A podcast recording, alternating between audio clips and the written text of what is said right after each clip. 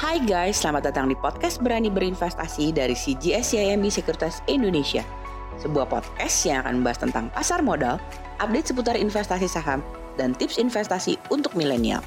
Buat kamu semua yang penasaran, stay tune terus ya di podcast Berani Berinvestasi dari CGS CIMB Sekuritas Indonesia.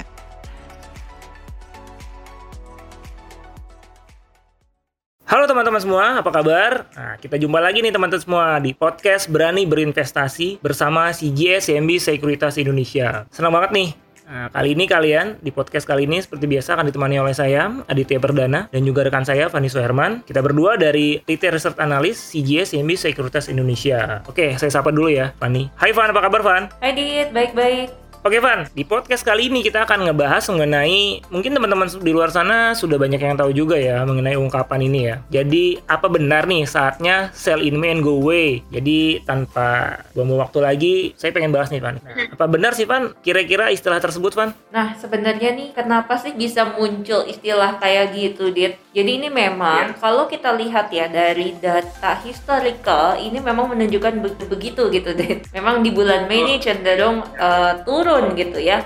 Nah, berdasarkan historical 10 tahun terakhir itu memang uh, di bulan Mei rata-rata koreksi. Nah, Hmm. tapi memang yang menarik adalah probabilitas market naik di bulan Mei itu juga ternyata cukup besar, Oke. yaitu sebesar 60%. Oh, Oke, jadi ma- di bulan Mei ini ternyata ada hal yang cukup menarik ya Van, 60%. Jadi secara rata-rata di Mei 10 tahun terakhir memang ISG bergerak melemah. Nah, tapi sebenarnya kan di 10 tahun itu ada enam tahun di mana pada bulan Mei ISG naik juga ya Van ya? Benar. Eh, jadi memang kalau misalkan teman-teman berpikir nih, oh kalau gitu kita jual aja semua di bulan Mei gitu ya, lalu kita go away. Nah ini sebenarnya ada fakta menarik yang harus teman-teman tahu juga nih. Jadi by historical biasanya nih pada bulan Juni dan Juli justru IHSG itu eh, banyakan rebound secara average ya, average 10 tahun gitu. Nah jadi ada potensi juga nih sebenarnya untuk teman-teman buy on weakness jika nanti terjadi koreksi. Menarik banget nih Van, karena saya yakin di luar sana teman-teman yang mendengarkan podcast kita kali ini ya, itu pasti banyak yang nyangkut juga Van, karena market kan di bulan Maret,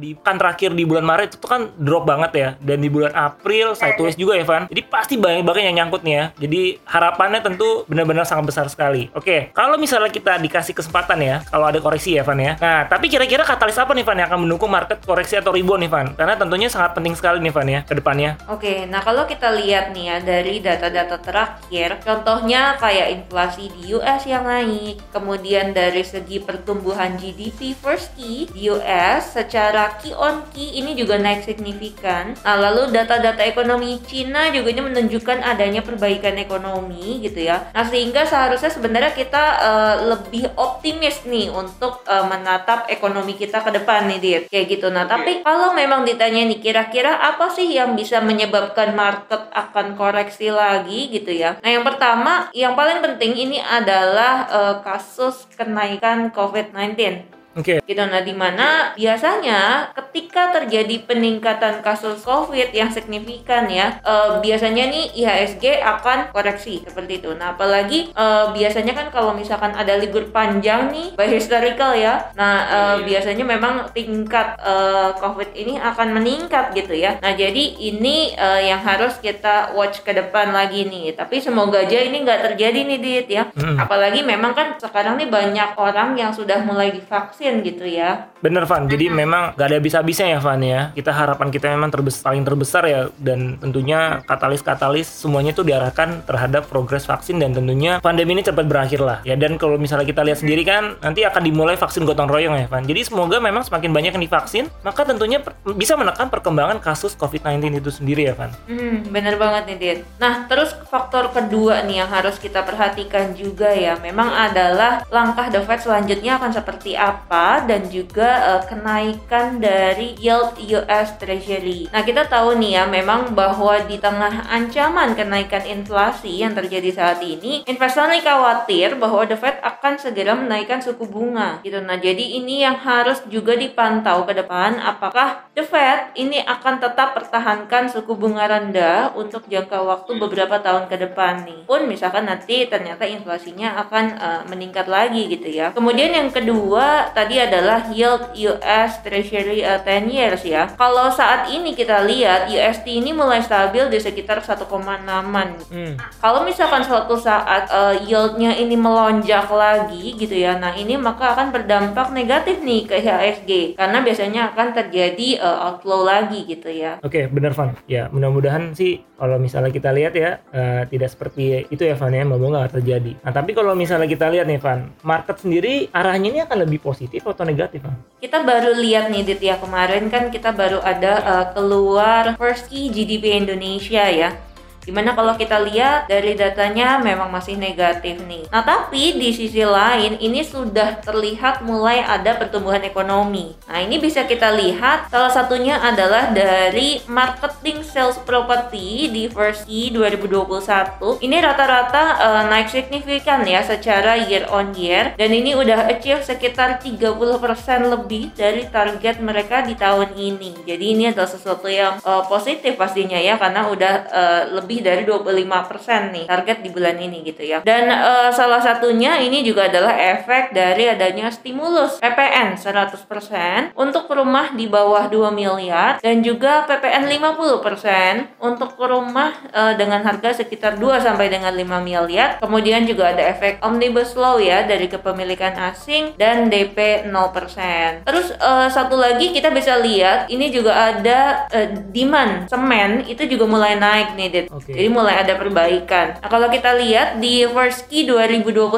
kemarin ini pertama kalinya national demand semen itu tumbuh 1,9% year on year. Oke. Setelah pada first key 2020 sampai dengan fourth key 2020 ini membukukan pertumbuhan yang negatif. Wah menarik banget. Jadi kalau teman-teman sebenarnya kalau mengikuti podcast kita yang lalu, Van kita kan sempat juga ngebahas semen ya, Van ya, secara detail ya. Jadi untuk teman-teman yang belum bisa dengar, bisa banget nih dengar pembicaraan kita yang lebih detail tentang pertumbuhan sektor semen ini. Karena memang tentunya ini ada implikasinya terhadap infrastruktur ya. Eh, Kalau infrastruktur bergerak lebih positif, artinya ekonomi kita juga akan makin membaik. Nah, benar deh. Tapi memang yang mau di highlight adalah gini. Jadi walaupun kita ngeliat memang di first key itu kita masih negatif ya di GDP-nya. Tapi eh, at least ini sekitar di eh, second quarter atau third quarter ini ada kemungkinan GDP kita ini akan kembali positif gitu ya kalau dilihat dari data-data yang dipaparkan tadi gitu. Nah, jadi eh, otomatis kalau misalkan terjadi pemulihan ekonomi, nah maka diharapkan IHSG juga ini akan membaik nih ke depannya. Benar banget setuju, Van. Mhm. Karena memang secara fundamental tentunya ibarat jika ekonomi tumbuh maka pendapatan perusahaan yang perusahaan-perusahaan yang listing saat ini ya pasti akan ikutan membaik ya Van. Mhm. Dan laporan keuangan yang baik tentunya juga akan membuat harga sahamnya juga ikutan naik. Betul, benar-benar. Itu memang harapannya begitu ya, Dit ya.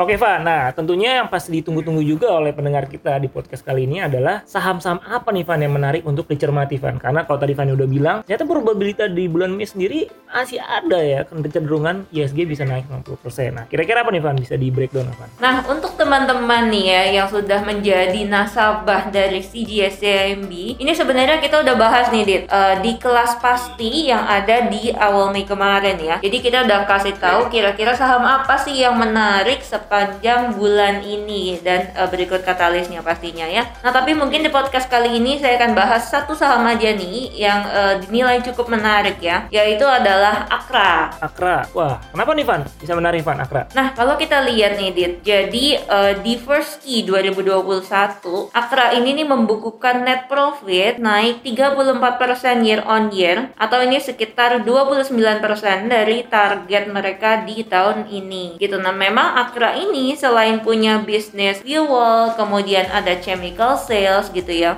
Oke. Nah, yang menarik adalah penjualan lahan JIIPE-nya Akra ke depan. Gitu. Nah, jadi sebagai gambarannya per first key 2021 Akra ini sudah menjual 14 hektar lahan JIIPE atau dari target perseroan itu sekitar 40 hektar di tahun ini. Nah, jadi kurang lebih nih penjualan lahan mereka di first key aja itu sudah mencapai sekitar 35% ya dari target tahun ini. Nah, yang menarik juga adalah JIIPE SPE ini diprediksi akan mendapatkan Special Economic Zone di akhir 2021. Oke, menarik banget ya, Van. Jadi mereka akan mendapatkan Special Economic Zone ya, Van. Nah, Hmm. tentunya ini bisa meningkatkan penjualan lahan yang pastinya juga akan berakibat terhadap pendapatan mereka ya, Van. Hmm, kemungkinan gitu, Dit. Jadi memang karena keuntungannya, kalau misalkan sudah masuk ke dalam Special Economic Zone, ini akan ada insentif pajak gitu ya. Contohnya aja, misalkan akan ada uh, tax holiday, kemudian insentif pajak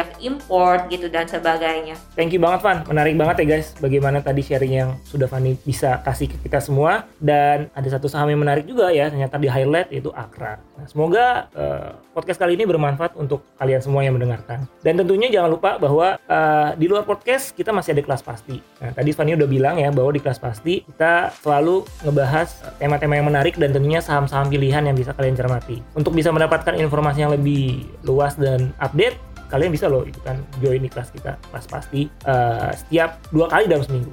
Oke thank you Van atas waktu dan sharingnya juga. Sama-sama, Dit. ya semoga sehat selalu. Dan buat teman-teman yang mendengarkan karena kita masih ada pandemi stay safe juga dan stay invest juga. Trading wisely ya karena ISG masih belum terlalu kondusif tapi tetap optimis terus. Oke thank you semuanya. Sampai jumpa di podcast selanjutnya. Bye